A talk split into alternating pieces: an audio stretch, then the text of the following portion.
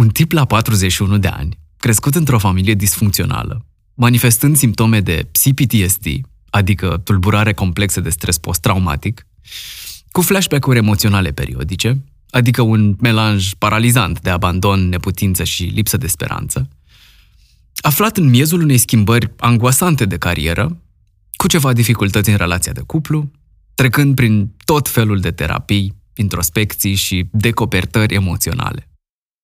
Wow, uh, Vlad, uh, spune-ne mai multe. Ce subiect incendiar abia așteptăm să auzim?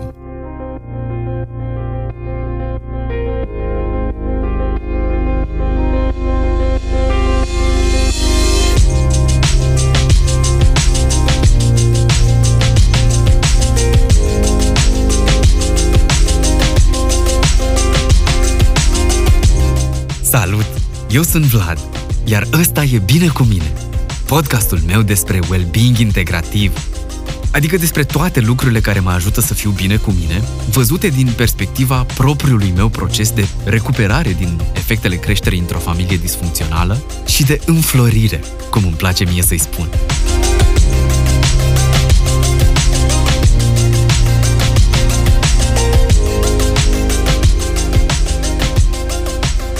Episodul trecut am avut un intro, vorba unei prietene, lung cât o zi de post. Dar am simțit că era important să așezăm cadrul, ca să zic așa. Să ne calibrăm un pic așteptările. Podcastul ăsta e un demers foarte personal. E felul în care aleg să mă las ghidat de propriul meu proces, să merg către lucrurile care mă preocupă, mă apasă, mă interesează sau îmi stârnesc curiozitatea în mod sincer. E parte activă din viața mea și e felul în care împărtășesc ce a rămas cu mine din procesul meu de reașezare personală din ultimii cinci ani. Dar e și felul în care chestionez ceea ce în continuare nu înțeleg și pun întrebări celor de la care simt că aș avea ce să învăț. Și inclusiv vouă, celor care, hashtag Doamne ajută, sper că mă ascultați. Speranța mea e că mă va ajuta pe mine să-mi clarific lucruri pe parcurs, să aduc lumina acolo unde e încă întuneric sau chiar beznă, poate, și, iarăși, Doamne ajută, cine știe, să-i îi inspir sau măcar să-i încurajez și pe alții aflați în propriile lor procese de reașezare, de vindecare sau transformare. Și, nu în ultimul rând, să have some fun along the way. Cu trauma, Vlad? Have some fun cu trauma? Cum te distrezi tu cu trauma? Nu știu încă, dar sper să descoperim împreună.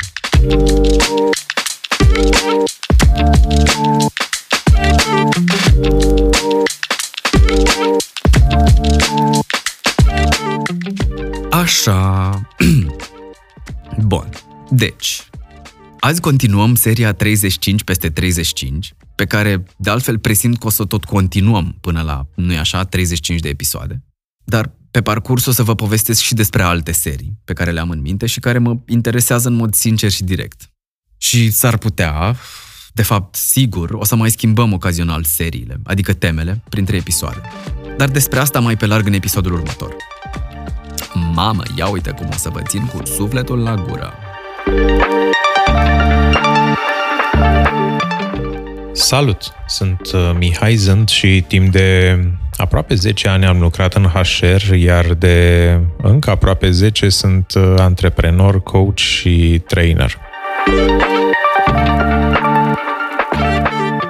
Invitatul meu de azi e Mihai Zânt, care e coach, trainer și antreprenor. Dar care n-a fost lucrurile astea din totdeauna. Ele au survenit ca rezultat al unor procese conștiente, nu lipsite de julituri, după cum spune chiar el. Urmează o discuție deschisă și onestă despre reconfigurare profesională, via stări de anxietate, burnout, urmat intuiția și făcut alegeri conștiente. Sper să vă fie de folos.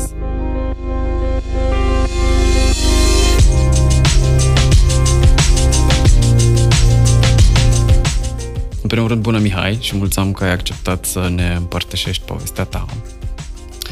Uh, în al doilea rând, ți-am făcut un mic uh, intro pe care voiam să ți-l citesc ca să vezi uh, cam cum te prezentăm și să ne corectezi dacă e nevoie. Am zis așa, pe Mihai l-am întâlnit online, probabil când colegii de la canalele de social media m-au ascultat vorbind cam mult despre tranziție profesională și schimbare de carieră și mi-au afișat ad cu career shift. Programul pe care într-un final l-am și urmat, de ghidarea schimbărilor profesionale. Mihai e trainer și coach internațional, cofondator Career Shift și Coaching After School, dar și managing partner la Humanistic, o companie de training și dezvoltare de ecosisteme de învățare în cadrul companiilor. Am zis corect aici? Perfect. Uh, dar ce mi-a tras mie atenția în mod special și motivul pentru care l-am invitat pe Mihai la Bine cu mine, seria 35 peste 35, e faptul că el însuși a trecut printr-un proces de reașezare profesională în urmă cu câțiva ani. Iar din câte țin minte, uh, am mai povestit prin workshop-uri că n-a fost cea mai lină experiență neapărat. Ba chiar țin minte că vorbeai la un moment dat despre cum te-ai julit, între ghilimele, în proces.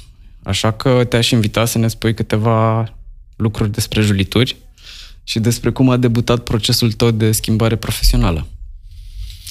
Um, abia aștept să povestim despre asta. În primul rând, salutări tuturor celor care vor asculta uh, înregistrarea asta um, și care sunt interesați de dezvoltare personală în general și profesională și care trec prin orice fel de proces de transformare. Cred că dacă ne uităm așa în pattern, fiecare își poate lua ceva de aici. Um, cum a fost la mine?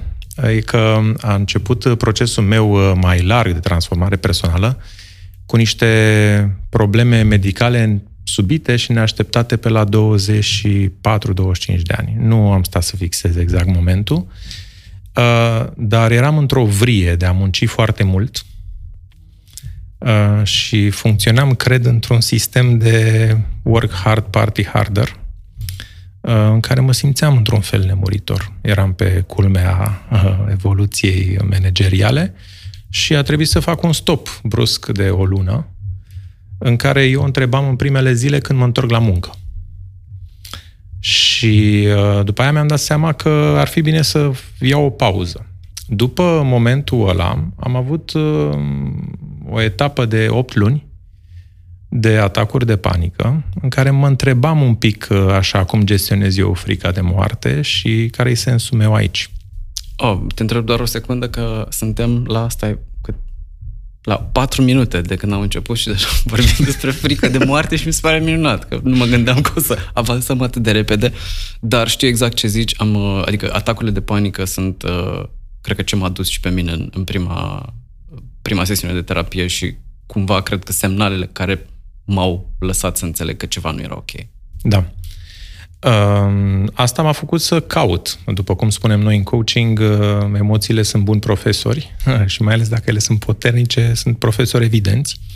Și uh, acum că pot să vorbesc din cicatrice și nu din rană, uh, dau seama că um, every trauma is a gift, dacă la un moment dat alegem să o vedem așa. Și ăla a fost un moment de căutare, de sens pentru mine și de introspecție profundă în care am început să citesc, să mă uit după lucruri, să caut. Ca tare au urmat niște ani uh, în care am căutat tot felul de surse, am vrut să înțeleg mai mult, am vrut să mă descoper mai mult, am vrut să descoper mediile organizaționale mai mult. Uh, și după ce am uh, mai crescut, am făcut un MBA, am transformat compania în care eram de două, trei ori, am ales să... De fapt, n-am ales. Înainte să aleg, am trecut printr-un burnout și în burnout-ul ăla am ales să ies din companie semi-forțat, așa, mi era foarte rău în momentul ăla. Și mi-am pus ca intenție ca eu să monetizez cu mintea mea și un laptop. Frumos. Și a fost un moment în care pe de o parte, mi-era foarte frică să mă întorc în mediul organizațional în timp ce încercam să mă refac. Uh, și pe de altă parte, simțeam că trebuie să dau curs acestei idei de a mă face antreprenor, care mi-a stat tot timpul așa în, uh, într-un colț din minte. Și uh, am avut inspirația pe care nu o recunoșteam atunci, să încerc să fac această intenție funcțională, adică să lucrez eu cu un laptop de peste tot. Ca atare am pus hashtag Office Today și am descoperit toate cafenelele bune din București, toate restaurantele din care puteam uh, lucra Și până în momentul în care inclusiv partenerii mei de business, care de obicei sunt directori de HR cu care discutam uh, pentru a vinde programe de training, îmi spuneau, nu mai veni la mine în piper aici. Vin eu la o cafea din aia bună de-a ta, de unde ești. Am dat seama că stilul ăla era un stil bun, atractiv, liber în a munci, uh, la care eu încă mă convingeam că mi-e bine. Făceam o poză, scriam Office Today uh, și îmi găseam un ritm un pic uh, eliberat și nomad de a lucra. Te las să termin ideea pentru că mi-am dat seama că uh, au fost două ancore sau două, două elemente asupra cărora aș, aș, vrea să, aș vrea să revenim din ce ai zis mai devreme, dar uh, doar, nu știu dacă ți-ai terminat ideea apropo doar de Office pun Today. O, da, doar pun o ancoră în timp că um, Uh, astea ne vor folosi mai încolo când voi spune povestea periplului, dar hai să mergem pe ancorele pe care le-ai descoperit. Uh, da, la mine a rezonat maxim atac de panică și burnout, pentru că mă gândeam uh, la un moment dat că pare că a venit așa pachetul complet către noi în ultima perioadă. Uh, stăteam și mă gândeam și îmi dau seama că riscă să sune așa victimizare, dar cred că din, din miezul evenimentelor nu se simte așa. Stăteam pur și simplu și mă gândeam că am început procesul, propriul meu proces de reașezare acum 5 ani în urma unui burnout și uh, al unui divorț forțat așa cumva și destul de traumatizant. Um, după care, în plin proces de reașezare, ne-a lovit pandemia și toată alienarea care a venit la pachet cu asta și toată izolarea socială și toate consecințele pe care cred că de-abia acum începem să le digerăm cumva sau să le simțim. După care, ce să vină după pandemie decât un război, ca să fie treaba treabă. Um, și în toată ecuația asta, uh, eu cel puțin personal am trecut și printr-un al doilea burnout. Um, iar ăsta e un cocktail absolut, uh, cum să zic, uh, molotov, nu cu Libre, mai degrabă din zona aia de uh, explozivă. Um, și eram, uh, eram curios cum s-a simțit la tine bucata de, uh, de burnout și atacuri de panică, pentru că ai început, sau, la, da, inițial zisesești că every, every trauma is a gift sau că poate fi, și îmi veni să te întreb două lucruri în același timp. Unul, cum ți-ai, cum ți-ai gestionat tu burnout-ul și ieșirea din, uh, din el, dar uh, și ce crezi, care crezi că au fost lecțiile sau semnalele pe care ți le-au trimis atacurile de panică? Sau, ce, ce, sau cum, le-ai de, cum le-ai decodat, de fapt? Prima dată, uh, în toată etapa de atacuri de panică, uh, pentru mine a fost o călătorie de sens. Um, și sens al vieții și restabilirea uh, cumva echilibrului meu personal față de frica de moarte. Uh, cum le-am dat eu sens cum că ar fi un cadou, a fost că până la urmă călătoria asta de dezvoltare mi-a oferit foarte multe cadouri ulterior, uh, unele din care monetizez în prezent, dar nu trăiam conștient în momentul în care pe mine m-a lovit asta, nu eram conștient în viața mea. Mergeam pe niște programe de acasă, uh, de a fi de succes, de a ajunge sus și nu mi-am definit niciodată ce-i sus, ce-i succes și ce-mi doresc de fapt să fac. Asta voiam să te rog, doar să facem un asterisc. Uh, eu sper și îmi imaginez că din ce sau simt că din ce în ce mai multă lume uh, e mai interesată de, de ce înseamnă să trăiești conștient, dar eram curios cum definești tu să trăiești conștient. Um, pentru mine pleacă, eu sunt pragmatic, sunt inginer la bază și poate și tipic pentru uh, piața de training și coaching din perspectiva asta um, și pentru mine pleacă din uh, misiune. Adică um, eu ce dau înapoi lumii uh, care să creeze un impact pozitiv, să creeze valoare. Și pentru mine sensul se ancorează într-o misiune personală.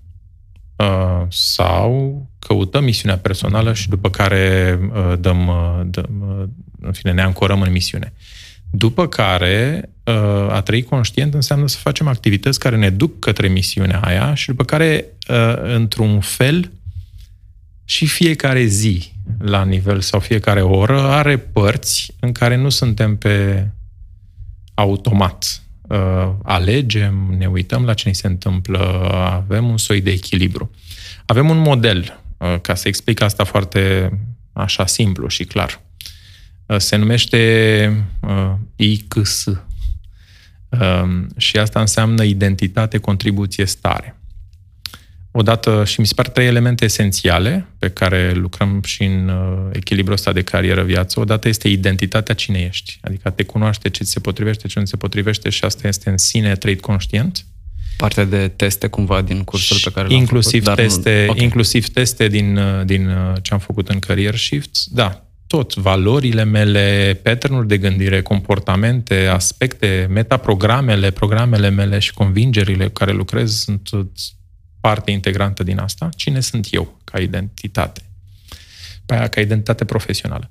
După care, care vreau să fie contribuția mea, ce vreau să dau, uh, care e un soi de viziune, dacă vrei, dar personală, viziune, misiune, um, și după care starea, adică în ce fel de ritm și ce fel de stil de viață vreau să contribui, ținând cont de identitatea mea. Ce din ce stare vreau să creez. Da că, da, în burnout câteodată te duci alunecând uh, pe automat. Eu asta am uh, revenind la burnout, că chiar voiam să revin la burnout, mi-am dat seama că una dintre marile mele, uh, nu știu dacă lecții, dar învățături a fost că, sigur, organizația, industria, mediul pot să potențeze enorm, dar ne și dăm concursul da. noi înșine. Da. Și uh, îl urmăream chiar pe un uh, cercetător uh, pe care cred că, cred că din lista ta de LinkedIn îl știu pe Nick Petrie mm-hmm. din Australia, uh, care știu că investigează zona asta în niște studii și uh, unul dintre insight-urile la, la care ajunseseră după o serie de interviuri era că de foarte multe ori uh, burnout-ul vine pentru că noi contribuim la el și pentru că programele noastre și pentru că, nu știu, mecanismele noastre de compensare ne duc către a munci mai mult sau de a nu sta cu noi înșine atunci când poate e nevoie să facem asta. Uh, și a fost șocant să-mi dau seama că, de fapt, uh, hmm, nu, Adică aveam tendința să dau vina mai degrabă exclusiv pe loc și pe industrie și pe context și să mă uit mai puțin la mine. Da. Și de asta cred că am și trecut prin al doilea burnout. Da. Da, și eu am fost, dacă n-am trecut, am fost foarte aproape de al doilea. Trebuie tot timpul, cred că burnout-urile sunt un pericol care vine în serie odată ce ai fost uh, pe acolo și eu am avut, poate, nu știu, hai să-i spunem în ghilimele, norocul, să lucrez într-o companie care nu, în, prin ritmul în care se lucra acolo și prin ceea ce făceam, nu-și cerea, nu te forja. Am fost în utilități. Se mișcă mai încet decât FMCG-ul sau decât alte medii. Și mi-am dat seama că eu însumi mă acceleram. Și dacă ne uităm uh, terapeutic, deși nu e locul meu neapărat acolo, de obicei burnout-ul vine dintr-un sentiment de I'm not good enough, nu sunt îndeajuns, Absolut. care este construit mult mai devreme. Dar da, uh, e, poate că e nepopular sau poate că e greu de acceptat de o persoană care este în acut, cum nici eu n-am acceptat în burnout acut, că ar putea să fiu contribuție din asta. Dar cred că o explicație foarte simplă a fost că relațiile toxice și ale de acasă și ale de la muncă se întâmplă cu contribuția proprie. Da. Și sigur că sunt medii care potențează și în relațiile de muncă fix aceste lucruri. Și nu e nimic mai evident decât dacă tranziția aia, shift-ul pe care îl faci, dacă este la fel ca la mine, care e antreprenorial, poți descoperi foarte rapid că ești cel mai rău șef al tău dintre toți șefii răi pe care i-ai blamat înainte. Da, pentru că tu ești cel care pune presiunea. Exact. Și atunci devine destul de evident și marea majoritate a burnout-urilor sunt de fapt din asta. Dintr-o contribuție în principal proprie. Și cred, asta este convingerea mea personală, că dacă vorbim de locus de control și de putere personală, adică noi suntem parte din cum arată viața noastră și creatorii vieții noastre, Uh, că avem o contribuție și să ieșim de acolo. Fix apropo de ieșit de acolo, mi-am adus aminte uh, sfârșitul ideii de mai devreme, apropo de cercetările lui Nick, de care ziceam mai devreme. uh, care postase la un moment dat pe LinkedIn că marea concluzie a unei părți din studii era că um, ieșirea din burnout e mai puțin despre, uh, sigur, e important să fie și despre suficientă odihnă și, uh, și un lifestyle mai așezat și lucruri care ne fac bine, dar uh, e mult despre creștere. Și, și asta a fost concluzia lor, că de fapt oamenii care au reu- reușit să iasă din asta și să, uh, și să se reașeze, au făcut-o pentru că au înțeles lucruri despre ei, da. iar asta le-a dat un șut în fund și i-a, da. i-a, i-a obligat să meargă mai departe și să-și regândească viețile într-un fel în care uh, să se simtă autentic nu doar așa de la distanță, ci și în interior. Da. Orice etapă de transformare uh, veritabilă trece printr-o perioadă de confuzie, de disconfort și, uh, da, dacă transcendem perioadele alea, uh, în general, lucrurile se văd mai bine de pe partea cealaltă a curbei.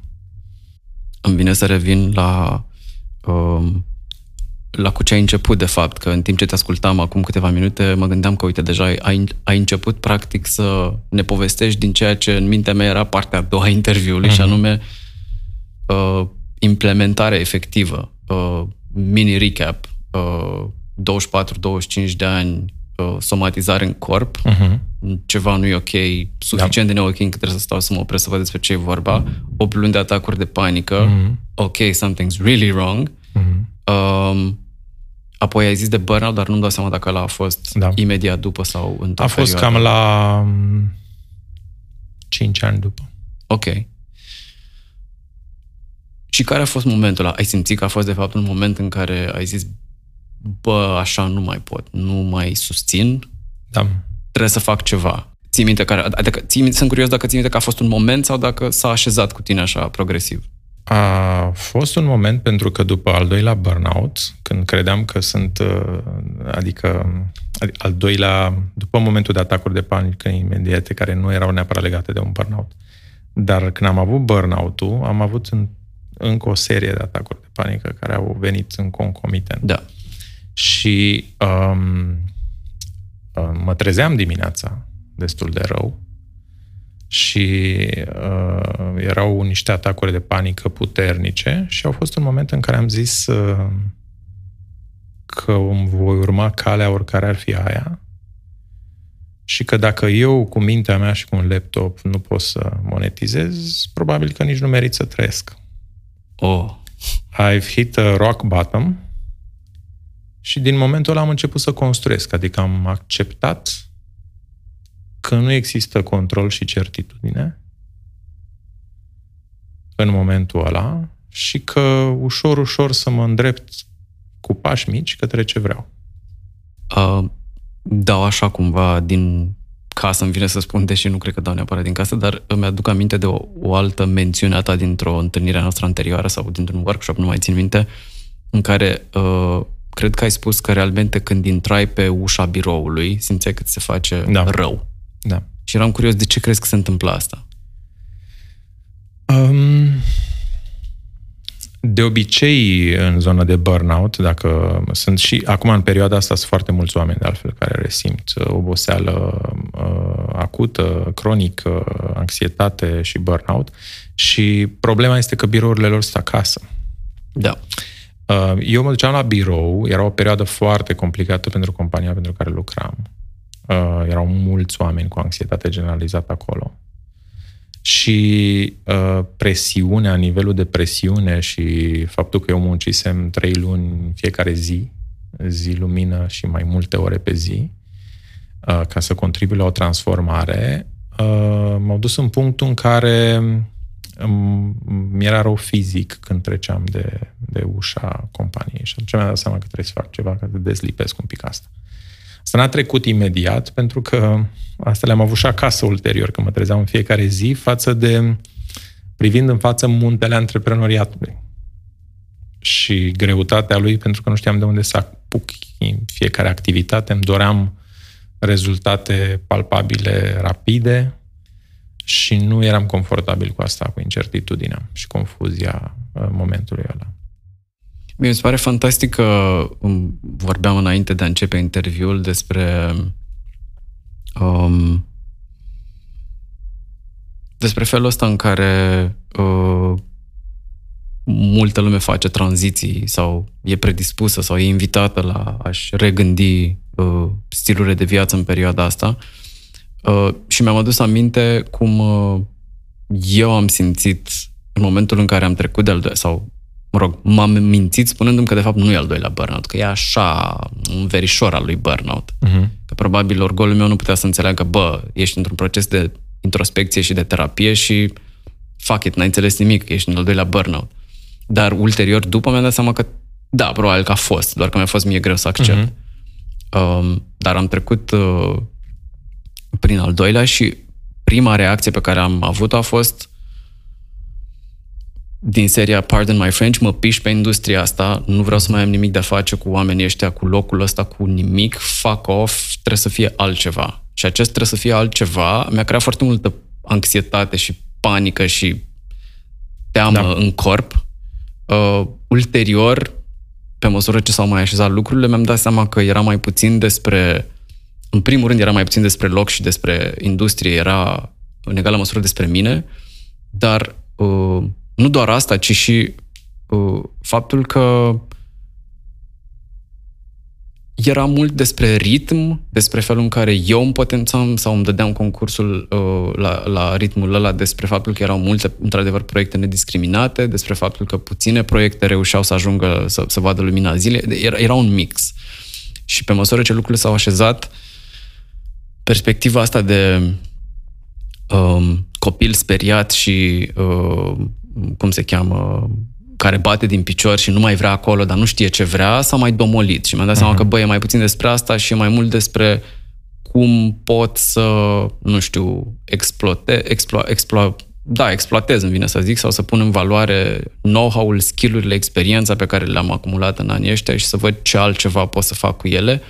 Dar nu e despre uh, a șterge cu buretele. Da. Și uh, aici voiam să ajung la faptul că la tine mi se pare că uh, povestea e dublu valoroasă odată că ai plecat din uh, dintr-un domeniu către altceva, chiar uh-huh. dacă erau cumva legate, și doi, că ai plecat dintr-o, dintr-o companie către antreprenoriat. Iar antreprenoriatul în sine mi se pare că e o specie aparte de, da. de experiențe. Și eram curios cum, cum, le cum ai gestionat această dublă, nu știu, uh, provocare. Da.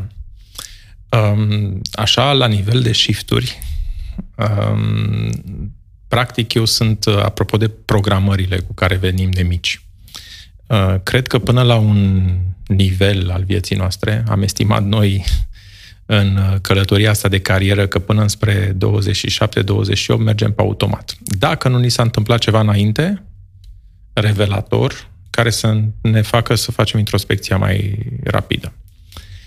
Uh, ei bine, eu m-am făcut inginer, că așa era bine. Uh, am făcut anumite lucruri de creștere în zona corporei, pentru că așa era bine. Și n-am putea să mă uit efectiv la asta. Deci un prim shift a fost față de domeniul meu de bază, teoretic alesă, la foarte tehnic pe care unde am activat eu a fost în resurse umane. Uh, am fost și în project management și în suport vânzări înainte, puțin, dar uh, uh, practic am făcut un shift deja când s-a întâmplat asta. Și ulterior am trecut în antreprenoriat, în training și coaching, care pare că e legat de resurse umane, dar este într-adevăr alt animal Uh, și pe partea cealaltă a baricadei eu credeam că mă pricep, dar mi-am dat seama de propria mi incompetență în a gestiona unele lucruri care, pe care le-am învățat pe parcurs. Având stilul ăsta pragmatic ingineresc, da, mi-am dat seama că foaia e întotdeauna jumătate scrisă și că tot ce am dobândit până atunci la nivel de skill-uri pot să fie folosite într-o anume formă și că și felul deschis în care am vorbit acum despre burnout și, în fine, și pot să vorbesc oricât despre ce am pățit uh, și sunt mult mai multe. Și la mine uh, burnout a venit în paralel cu un divorț uh, și au mai fost lucruri pe exact. parcurs. După cum vorbeam de mai devreme, de pachete complete. Da, și în general nu vin singure, adică s-ar putea să vină în serie, s-ar putea să mai întâmple niște lucruri, uh, pentru că sunt lucruri mai adânci de învățat. Dar asta nu e doar o problemă, poate să fie o oportunitate dacă o transcendem. Și burnout vine cu rușine, că de cei mai mulți oameni nici măcar nu recunosc Absolut. pe primul, nici eu n-am făcut-o. Și la, cum ai, după cum ai spus, la al doilea sau al treilea urmează iarăși niște etape în care e greu. Pentru că presiunea aia vine de la noi și noi o punem pe noi.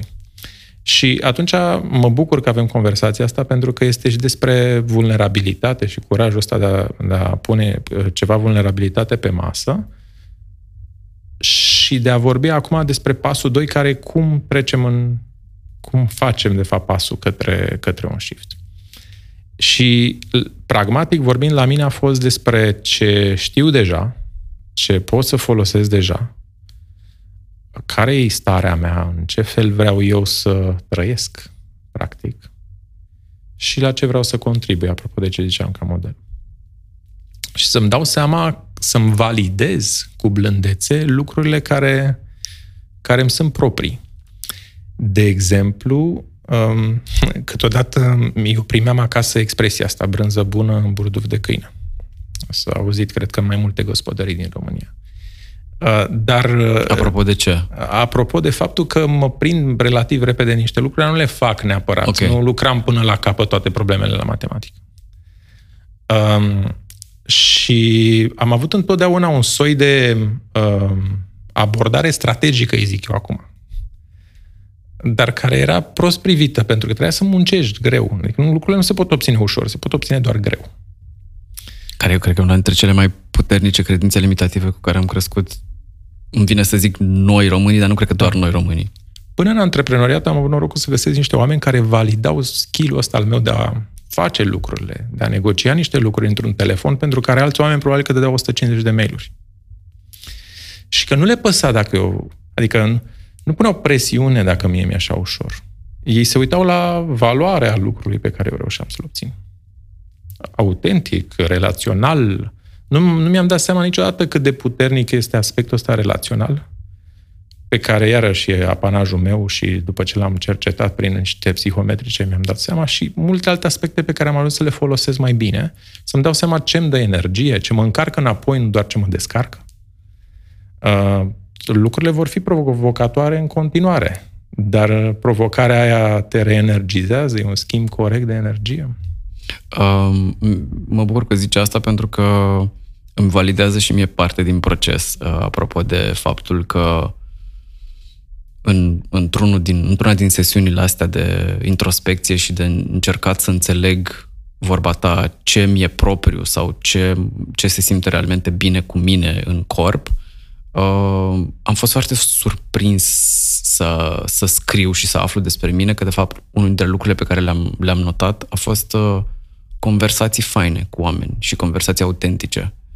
Uh, iar ăsta a fost un indiciu pe care cred că l-am păstrat suficient încât să-i dau voie să se, să se transforme în altceva și cred că de asta am și ajuns la, la ideea de a face un podcast, pentru că mi-am dat seama că aveam skillurile, lucrasem editare audio și voiceover pe diverse proiecte în agenție, uh, dar mai mult decât atât, mă bucură realmente conversațiile hrănitoare și conversațiile autentice cu oameni care sunt dispuși să împărtășească din experiența lor.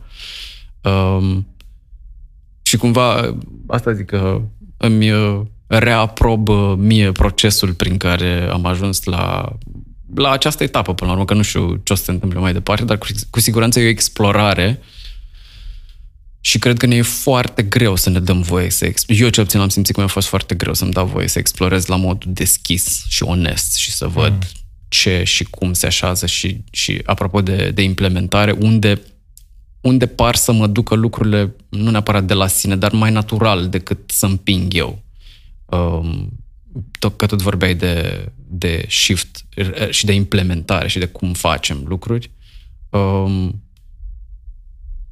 care au, îți vine în minte, nu știu dacă ar fi să sintetizezi niște etape sau niște pași din momentul în care, ok, ai luat decizia după a da. câta serie de somatizări, că băi, ce, trebuie să fac ceva și până la momentul ăsta, așa, mă gândesc, poate ne dai un preview ca după aia să ne reașezăm cu etapa mm-hmm. următoare. Mm-hmm. Um, da, e, e, spui foarte frumos shift. Când mă gândesc la shift, mă gândesc în primul rând la un shift de mentalitate, de mindset și cred că ăla e cel mai important shift de făcut. Că prima, prima etapă a fost fix a lucra în zona asta de mentalitate și de convingeri. Să-mi dau seama care sunt convingerile care mă pun jos sau cu care eu însumi mă pun jos zi de zi și cu care pun presiune pe mine. După care a fost uh, să-mi dau seama cine vreau să fiu. Îmi pare rău că te întrerup, dar da. mi-a venit pe limbă, îmi stătea să te întreb pe care ai simțit-o cea mai puternică, dacă îți vine așa, top of mind. Ele vin în stoluri.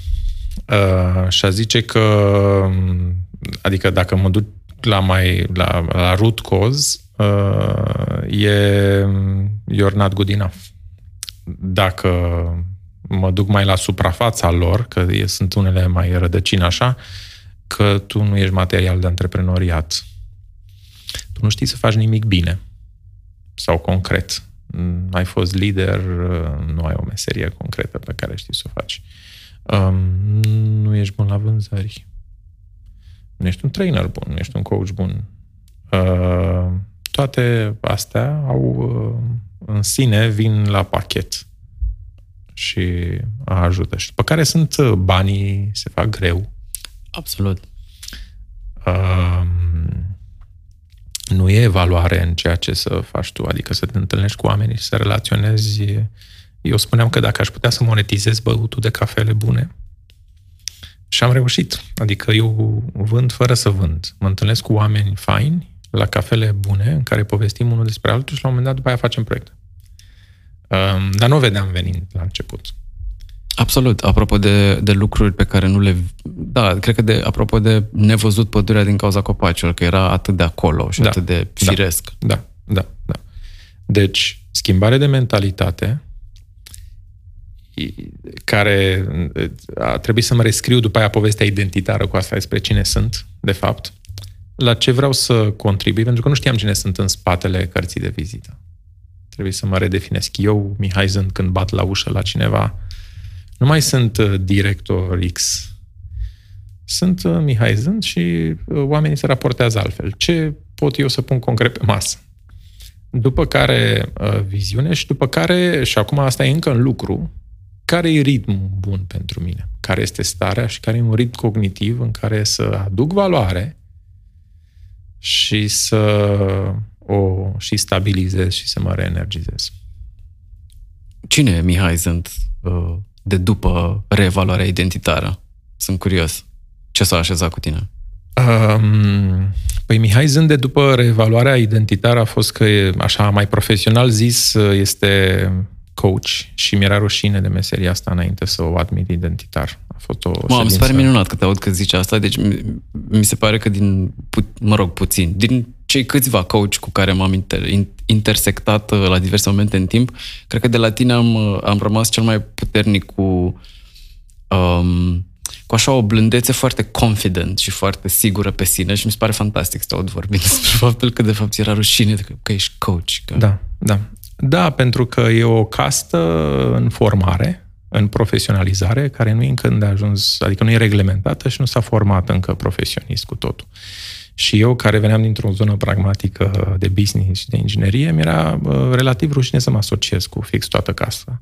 După care mi-am dat seama că există în toate domeniile și oameni care își fac foarte bine meseria și oameni care își fac mai puțin bine meseria. Și dacă eu vreau să lucrez aici și cred că pot să aduc valoare și am adus foarte multă valoare, ar trebui să fiu din alt care face treaba asta bine. Uh, și atunci mi-am asumat că sunt coach, că sunt trainer și educator. Uh, misiunea mea în viață este educația și am zis întotdeauna că uh, vreau să monetizez din educația adulților, în speță din leadership și ca să ajut companiile și liderii să conducă organizațiile mai bine și mai echilibrat nu doar pentru a crește shareholder value, ci a face stakeholder value cu toți, stakeholder fiind și angajații și uh, furnizorii și felul în care ne purtăm cu toți contributorii unui lanț de valoare în business. Și dacă o, luăm, o ne ducem subsidiar, sunt un sharer, îmi place să împărtășesc. De la cele mai mici lucruri, că am văzut un film bun, că am citit o carte, că am descoperit un loc, o plajă, sunt un conector Îmi place enorm să cunosc oameni noi, culturi noi. Și uh, sunt un explorator. Um, îmi vine să te întreb de... Mă rog, am atins cumva deja sub tema asta, dar îmi vine să te întreb care au fost uh, momentele cele mai grele sau cele mai dure sau, da, nu știu, complexe al, ale procesului? Um... Sau etapele, poate nu au fost momente, poate au fost niște etape sau niște elemente care au fost greu de, de dus și de, de gestionat. A fost fix moment, adică a fost fix după momentul de burnout când am ieșit din companie, când, uh, și asta e o chestie importantă, în momentele alea știi foarte bine ce nu vrei și de ce vrei să te desprinzi, dar nu știi aproape deloc ce vrei. Și ce vrei e poate o idee efemeră, dar până la implementarea ei aici se face diferență. Um, și am da voie cu blândețe și cu pași mici să mă îndrept, să fac pași în direcția aia, am seta cadrul ca să pot să fac asta într-o oarește siguranță. Uh, aș zice că a fost între cele mai, au fost momentele grele. Uh, și au mai fost câteva, dar nu sunt uh, direct legate de zona asta profesională. Um, și cumva conex momentelor grele, uh, îmi vine să te întreb de partea de resurse. Mm. Ce, ce crezi că în ce te-ai ancorat sau ce te-a ajutat cel mai mult? Sau nu doar cel mai mult, care, au fost, care a fost toolkit-ul tău de resurse în perioada asta? Aș zice că unul de bază e, e unul foarte simplu. Uh, lucrez și cu anumiți clienți de mei în coaching pe asta. Este și un film, uh, ștuț pe Netflix, da. care explică destul de bine asta. Dar uh, sunt trei lucruri. Uh, nutriție, uh, mișcare. mișcare și somn. Și uh, la mine a început, mi se pare că cercul ăsta cel mai bine îl rupi din mișcare. Adică de la simplu mers, dacă reușești, mergeam pe bandă în fiecare zi și ziceam, nu contează ce s-a întâmplat, eu am mers o oră pe bandă. Sau în jurul parcului, sau într-un mers alert, e o descărcare și o încărcare care mă ajută. Sau tenis de câmp la mine. Iarăși e ceva ce unde mă pierd dintr-un flow.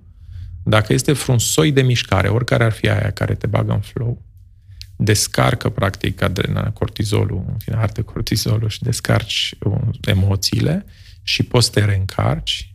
Uh, ăla este felul de mișcare. Uh, și nu trebuie să fie, toată lumea spune, vorbește despre alergat, trebuie să fie ceva ce se potrivește. Poate că e dansul, poate că e altceva.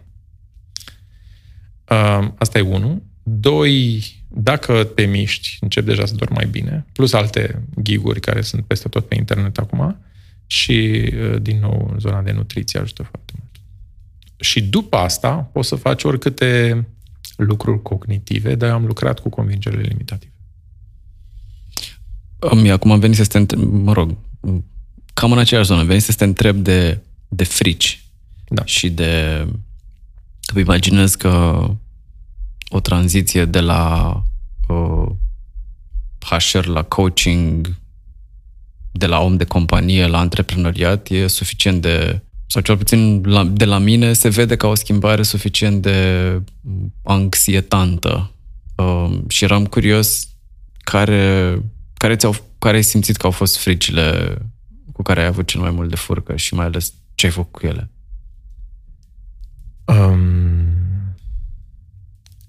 una este de, adică am avut o frică de imagine, este oare a-mi alege o singură identitate limitativă, adică este, este coach de ajuns pentru mine, este trainer de ajuns pentru mine, este antreprenor, adică toate trei poate că mă definez mai bine, dar nu sunt prea multe.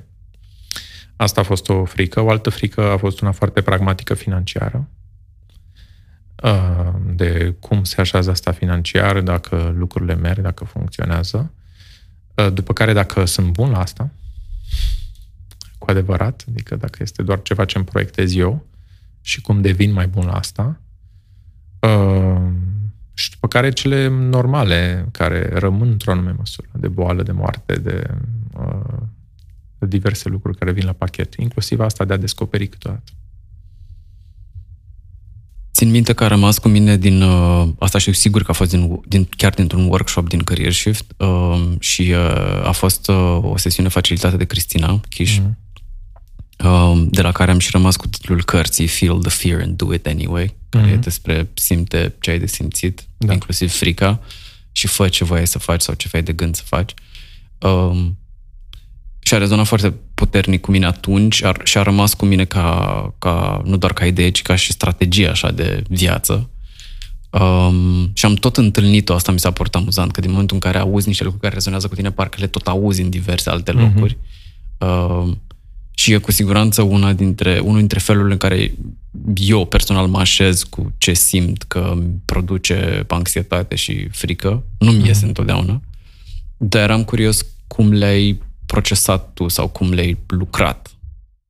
Um, eu, adică, numai departe de aseară, facilitam aceeași uh, sesiune care era pe lucru cu fricile din Career Shift și uh, eu am altă frază, dar care e în același sens, care rezona cu mine. In the cave you fear to enter, lays the treasure that you seek. Uh, uh, încerc să-mi aduc aminte că e o, e o parafrază foarte bună pentru asta. Cred că din uh, Jung, dacă nu mă înșel, și era o chestie legată de wherever, wherever your fear is, that's where your task lies. Mm-hmm. bă, unde, unde, da. e, unde ți-e frică, acolo ți-e drumul, practic. Da. Deci, vezi, sunt multe, sunt multe mesaje care transmit în același loc și eu cred că frica e normală. Deci, pentru mine, un shift a fost când mi-am dat seama că curajul nu înseamnă să nu fie frică, și să acționezi, și să acționez cu, tot cu, frică. cu tot cu frică. Uh, și că nu mă percepam ca un om curajos și mulți oameni mi-au spus că sunt curajos că am făcut antreprenoriat, că sunt curajos că m-am dus uh, în jurul lumii prin antreprenoriat, că sunt curajos că am challenge o serie de status vouri din astea pe care le-am făcut. Asta înseamnă că mi-au fost frică, mi-a fost frică de fiecare dintre ele. Uh, și da, cred că blândețea de a-ți da seama că și dacă ți-e frică, nu, nu e asta o problemă. Întrebarea este, vrei să iei decizia din dorință sau din frică? Și pentru mine asta a fost, adică mi-am dat seama unde e busola mea. Acum iau o decizie din frică sau iau din dorință? Și câteodată este absolut ok să o iau din frică. Stau un pic și mă odihnesc aici. Dar direcția, măcar să fie din dorință. Da, exact. Norma, adică, mă rog, aspirațional, către da. acolo vrem. Da. Da, fricile rezonează, rezonează foarte mult, mai ales când vine vorba de, de reașezări uh, profesionale în cazul meu, pentru că, cum am, ai mai zis și tu și cred că am mai punctat asta în discuție, citisem parte din procesul meu de tranziție, a fost o lectură care m-a ajutat foarte mult și e o, e o carte care se numește Working Identity, scrisă de o, cred, profesoară de la dacă nu mă înșel, INSEAD sau Harvard, nu mai știu exact, uh, Herminia Ibarra pe numele ei, și o carte care a venit cu o teză foarte liniștitoare pentru mine, uh, care zicea sure, great, hai să facem toate testele din lume, să facem, uh, să ne cunoaștem, să ne înțelegem cognitiv, să știm care ne sunt aturile, care sunt părțile mai puțin, nu știu, forte ale noastre dar când vine vorba de o schimbare de genul ăsta, care e identitară, nu e despre schimbat un job, șansele sunt mai mari să poți să schimbi ceva uh, din acțiune decât din minte. Și cumva marea lor teze, marea teza cărții cu care am rezonat și pe care cred că am și pus în aplicare a fost fă lucruri, testează realitatea, vezi ce, ce, ce și cum se așează cu tine și recalibrează accordingly sau da. Adaptează pe parcurs. Um, ceea ce a fost foarte liberator pentru mine, care am tendința asta de a sta foarte mult în cap și de a fi ultracerebral și de a încerca să găsesc 20 uh, de pași înainte să-l fac pe primul și lucrurile nu funcționează așa din mm. păcate sau din fericire. Um, și voiam să te întreb dacă ai resimțit asta în procesul tău, dacă a fost un moment din ăsta de socoteala de acasă versus socoteala din târg sau, sau dacă au fost da. recalibrări din astea sau ce anume te-a ghidat și, și care au fost ele? Absolut. Îmi place mult uh, titlul ăsta de Working Identity, pentru că uh, realizarea la care am ajuns este că, și eu aveam o altă frică, uite, să începem de la frici, era fear of missing out, FOMO. Și în uh, procesul meu de ancorare identitară, de cine sunt eu, îmi doream să găsesc acel it. Absolut. Care este clar și neschimbabil și, și l-am de găsit și de aici rămâne. Pe când mi-am dat seama că, de fapt, realitatea nu e chiar așa. E o, o identitate care, pe care ai definit-o 70% poate, dar care este îndeajuns de puternică în care să te susține, să te ancorezi și că ea e fluidă și că, by the way, se va schimba, că destinația se arată, se vede mai bine de pe drum. Și atunci uh, nu mai am așteptarea asta. Adică o, o schimbare de convingere este să nu am convingerea să fie terminat procesul sau să așteptarea. Da? și să mă ancorez în ceva care este workable. Este my working identity, care cu siguranță în niște ani aș vrea să se transforme în author, aș vrea să se transforme în alte uh, lucruri, um, în care pot să aduc o contribuție și mai mare, cu mai mult impact către mai mulți oameni. Uh, în timp ce te ascultam, mi-am dat seama că asta la mine cuplează foarte tare cu cu nevoia uh, ca să fac așa o, un mini spirit structural de structură pe care am, pentru că am senzația că ziceam înainte de interviu uh, că sunt un copil crescut într-o familie disfuncțională și o să dedic o serie întreagă de, din podcast temei astea, pentru că mi se pare foarte importantă. Nu doar pentru mine, uh, dar într-una din lecturile mele pe subiect descoperisem că în mod normal, pentru oricine o schimbare profesională e ceva greu de dus. Copiii crescut în familii disfuncționale um, tind să proiecteze niște așteptări specifice pe locuri de muncă. Devine o a doua casă, devine home away from home.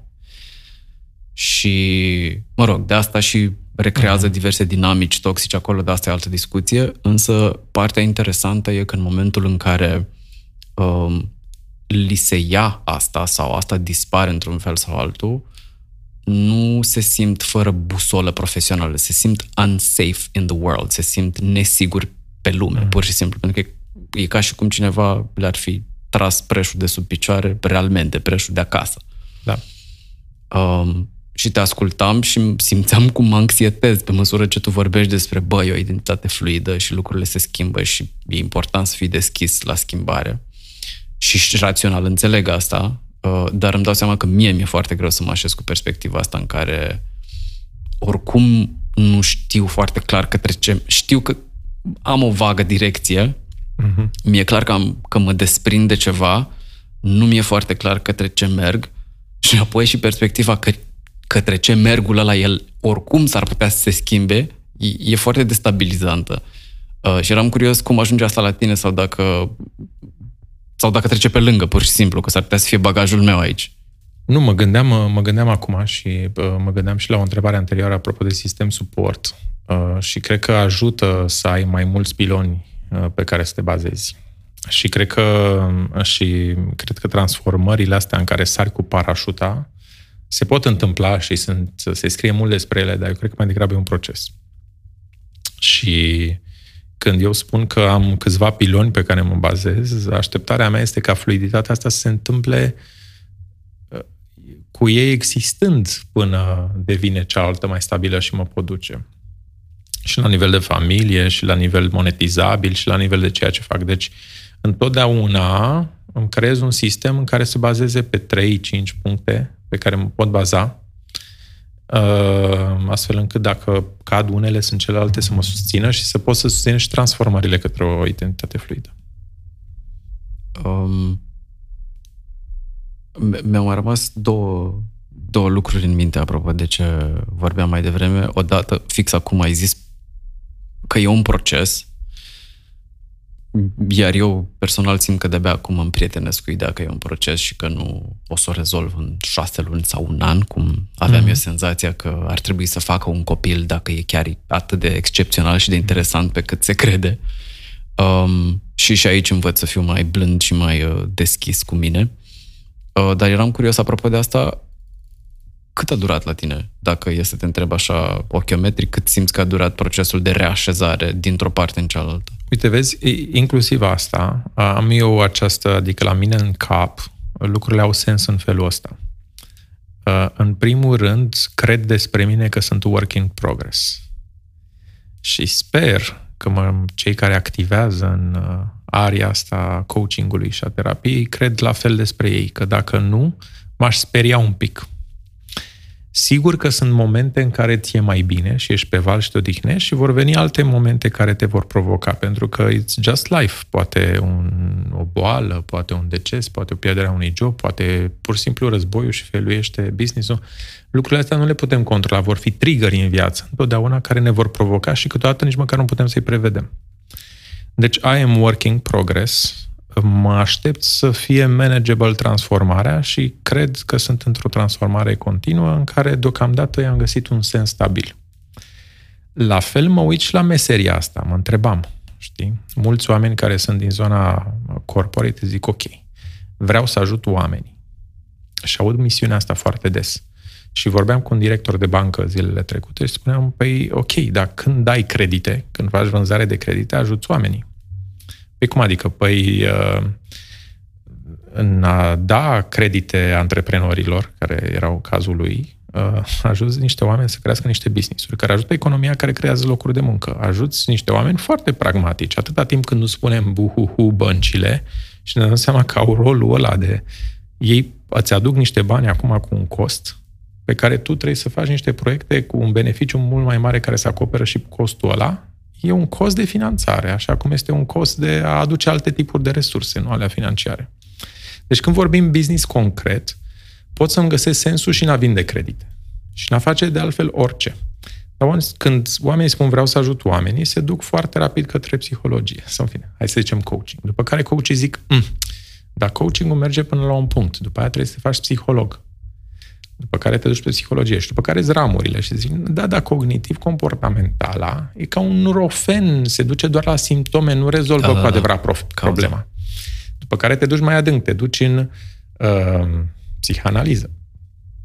Șapte ani de psihanaliză și de transformare continuă și după care zici, ok, nu știu, poate că e viață intrauterină sau traumă transcendentală, te duci în traumă transcendentală, spiritualitate și așa mai departe. Ideea asta Adică însuși acest proces nu se oprește niciodată și întrebarea este când te oprești, adică despre mine este când faci asta dintr-o zonă de curiozitate, deschidere, descoperire, într-un proces de vindecare, care va fi oricum o vindecare temporară.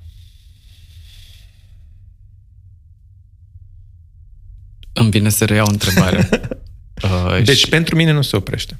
E clar, Asta, asta rămâne și cu mine, dar în același timp uh, îmi aduc aminte din uh, interviul de care îți povesteam înainte de a începe conversația cu uh, colegul meu de la Asociația Adult Children of Alcoholics, copiii adulței alcoolicilor, Marius, care um, a fost 20 de ani, de 25 de ani dentist și de un an și jumate face evenimente online. um, și care mi-a povestit că este în proces de reașezare de șapte ani. Da. Ceea ce mi-a spart mintea. Cum adică Marius de șapte ani? De cine are șapte ani? Eu eram pe modul ăsta. Boss, într-un an, doi, o rezolvăm. Ce tot atâta șapte ani? Ești nebun? Cum stai șapte ani într-un proces de genul ăsta? Uh, și cumva din interviul cu Marius, cred că asta a rămas uh, cel mai puternic cu mine. Că e, iată, la fel cum pare că se degajă și din porțiunea asta a discuției noastre, că e mult despre uh, despre un proces care odată început șansele sunt mai degrabă să continue și să se reașeze și tu să te reașezi cu diverse da. lucruri care vin spre tine.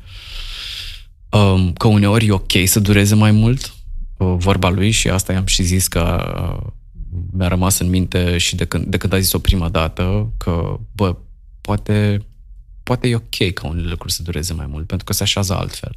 Da. Și poate că nu vrei să faci schimbări, nu știu, transformative și profund identitare de pe o lună pe alta. Da, nu s-ar ai... putea să fie exact. chiar greu. Da. Dar uh, chiar și la el, nu știu, momentul în care a plecat de acolo și momentul în care a aterizat în acest uh, new, nou setup în care organizează evenimente online, a durat șapte ani, opt ani. Da. Omul a trecut pe la consiliere vocațională, a trecut prin tot felul de lucruri. Și mi-am dat seama că, că ele, nu, nu elementul, tipul ăsta de referință temporară, temporală, pardon, mm-hmm. um, e complet altceva față de ce mă așteptam eu. Adică eu mă da. așteptam așa să, nu știu, da. 2 ani, 3 ani maxim. Da. Eu m-am, nu m-am așezat cu procesul de transformare, dar m-am așezat cu ideea că s-ar putea să dureze 70 de ani. Dacă vorbim de 35 peste 35. Mulțumesc. Uh, acum citesc niște cărți care parcă rescriu longevitatea uh, și suntem destul de aproape ca omenire să-i dăm de cap. Uh, nu știu dacă nemuririi, dar oricum uh, se vorbește de a trăi până la 120-150 de ani în mod curent cu anumite uh, breakthrough-uri uh, științifice. Uh, deci, uh, cred că mă voi transforma continuu 70 de ani. Vreau doar să fac această uh, transformare mai smooth, mai dulce și mai manageable și sper că cât voi trăi, voi deveni mai bun, mai înțelept și că din orice moment de-al meu de acum înainte voi putea să contribui într-un fel. Dar din ce în ce mai bine. Um, pare așa o ambiție personală, dar uh, pur și simplu încerc să, să, să mă să mă calibrez temporar și apropo de tine. Anul în care ai început să uh, te raportezi la tine ca și coach care produce și se întreține din asta a fost ce an? Uh, în, în ani primul, sau în uh, ani an de vârstă sau în ani temporali? În, în ani calendaristici. Uh-huh, ok. Uh, cred că a fost în 2018. Iar ultimul tău an HR a fost? În 2016. Na, au fost, asta zic. Deci vezi, așteptările mele cu 2 ani poate nu sunt atât de nerealiste. Nu glumesc, dar uh, uh, îmi dau seama că, că durează. Adică, în primul rând că e sănătos să, să am eu o perspectivă mai nuanțată și de asta cred că mă și ajută conversațiile astea și că poate dura vorba ta între 2 7, 70, dacă exact. te uiți da. la perspectivă macro. În 2018 a fost prima dată când m-am raportat mai mult, deși făceam de un număr de ani, aproximativ 10 niște coaching. Da. În 2019 am avut un layer în care mi l-am asumat și mai profund identitar. În următorii ani am rescris nișele pe care vreau să fac asta mai bine sau, în fine, am dobândit din ce în ce mai mult skill și asta se rescriu în continuare. Um, am așa, doar două chestii mai am în minte că aș vrea să nu te mai țin uh, foarte mult. Deja am depășit, uh, mi-am dat seama slotul pe care ni-l alocaserăm, uh, dar am, am lăsat să treacă o chestie pe care mi-am dat seama că am omis-o și în celelalte interviuri uh, și mi se pare importantă și tu ai zis ceva de asta la un moment dat, dar n-am uh, insistat. Uh, ai avut un plan de redresare financiară sau cum te-ai reportat la chestia asta? Ați, ai, ai, ai lucrat cu niște economii pe care ți le-ai planificat? Da. Care a fost uh, procesul acolo? Da, mi se, pare, mi se pare, uh, citesc o serie de povești în care oamenii au dat totul și s-au dus în Bali și sigur poate să funcționeze. Uh, nu, cred că ar, nu cred că funcționează fără julituri, apropo de ce ziceam la început, mari sau cu anxietate puternică față de asta. Eu aveam o anxietate foarte puternică și noi suntem diferiți. Unii au nevoie de trei luni în față de predictibilitate, alții de șase luni și la nivel personal și la nivel de business, alții de un an jumate, doi. Eu sunt din ceea ce, aceia care mă considerau risc advers. Ca atare, planul meu uh, de tranziție a fost făcut, uh, mi-am tăiat cam 30% din uh, bugetul cu care eram obișnuit. Și pe ăsta l-am proiectat pe un an jumate măcar, dar am avut rezerve pentru doi. Adică l-ai redistribuit? L-am, da, m-am gândit, am bani pentru un an jumate, doi, la minus 30% față de cât eram obișnuit, ca să pot să fac tranziția asta antreprenorială. Și dacă nu, îmi ling rănile și mă reangajez. Ok. Um, fair enough, îmi vine să zic. Uh, Vreau să văd semne pe la un an, așa mi-am zis Da, da, da, da. Um, Păi, în final, așa îmi vine să te invit uh, pe tine din uh, seria freestyle-uri de încheiere, dacă simți că e ceva, nu știu, îmi veni să te întreb care crezi că a fost cea mai mare lecție din toată povestea asta, dar îmi vine, acum îmi vine să zic că asta e opțională. Dacă mm. ți se mhm. pare interesantă întrebarea, poți să răspunzi. Dacă nu, îmi vine mai degrabă să te invit să, să menționezi uh, dacă crezi că a fost ceva care e important pentru tine sau care merită dat mai departe și pe care nu l-am acoperit în vreun fel sau altul. Nu știu dacă e altceva, că putem întotdeauna să mai dezvoltăm pe asta. Uh, cred că aș face, aș, aș închide rotund cu instrumentul ăla cu care am început. Adică e un instrument, uh, aș zice că dacă oricine se redefinește printr-un shift personal, profesional, orice fel de transformare până la urma urmei, m-aș uita pe aceste trei, pe acești trei piloni. Identitate, cine sunt și mă uit dacă înțeleg cât de cât niște lucruri despre mine conștient contribuție, cum vreau să contribui. Fie că asta este la un job, la o misiune mai mare de carieră, la un proiect punctual, cum mă raportez eu la el și trei, din ce stare. Adică cum vreau să arate în rutina mea zilnică sau e și mai bună la nivel de săptămână. Da, îmi vine să zic ușor de zis, greu de făcut, pentru că știu că am trecut fix pe acolo uh, și cred că încă trec în continuare și uh, cred că asta e partea cea pe care am tins să o ignor, uh, crezând că va fi vorba de o schimbare de carieră și implicit de profesie, dar nu și de una identitară și, de fapt, uh, realizarea că vin la pachet a fost uh, esențială. Um, iar uh, cu ce poți să contribui și din ce stare mi se par uh, esențiale atâta timp cât poate că să-mi pară rău că zic asta, că te presimt că o să ne mai întindem câteva minute, dar apropo de starea din care vrei să faci asta, țin minte că, țin minte că ne-am întâlnit după ce te-ai întors din Asia, unde stătusei un an, dacă nu mă înșel. Uh-huh. Da.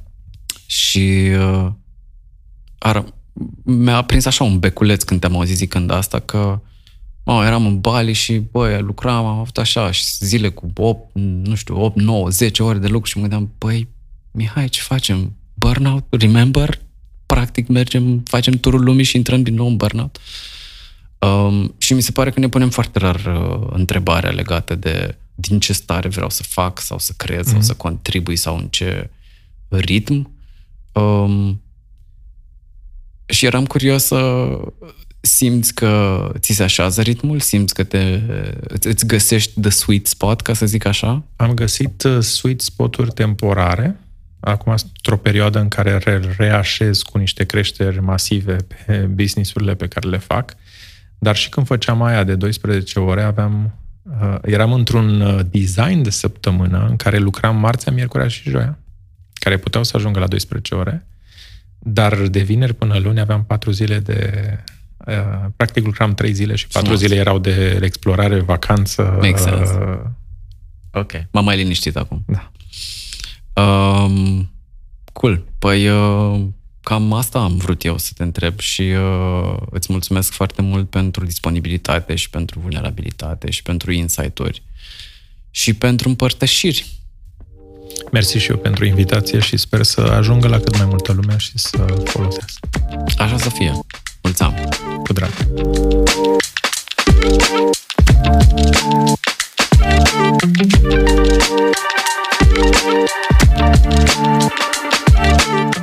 Două lucruri au rămas destul de natural cu mine după interviul cu Mihai.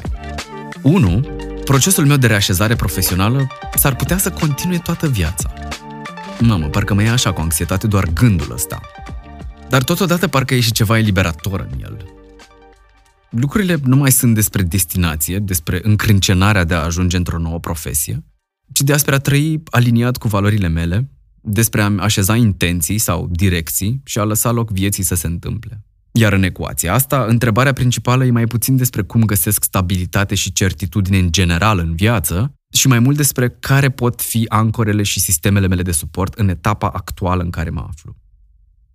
2. ICS Identitate, contribuție, stare.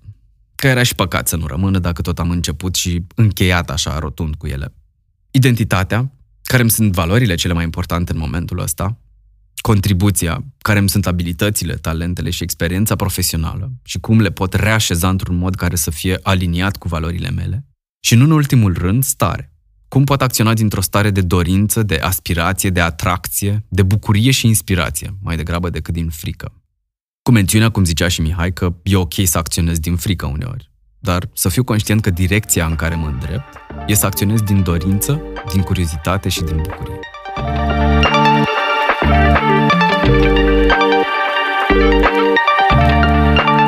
Cam ăsta a fost episodul de azi, pe care vă mulțumesc sincer dacă l-ați ascultat până la capăt, sau până la jumate, sau până unde ați vrut voi.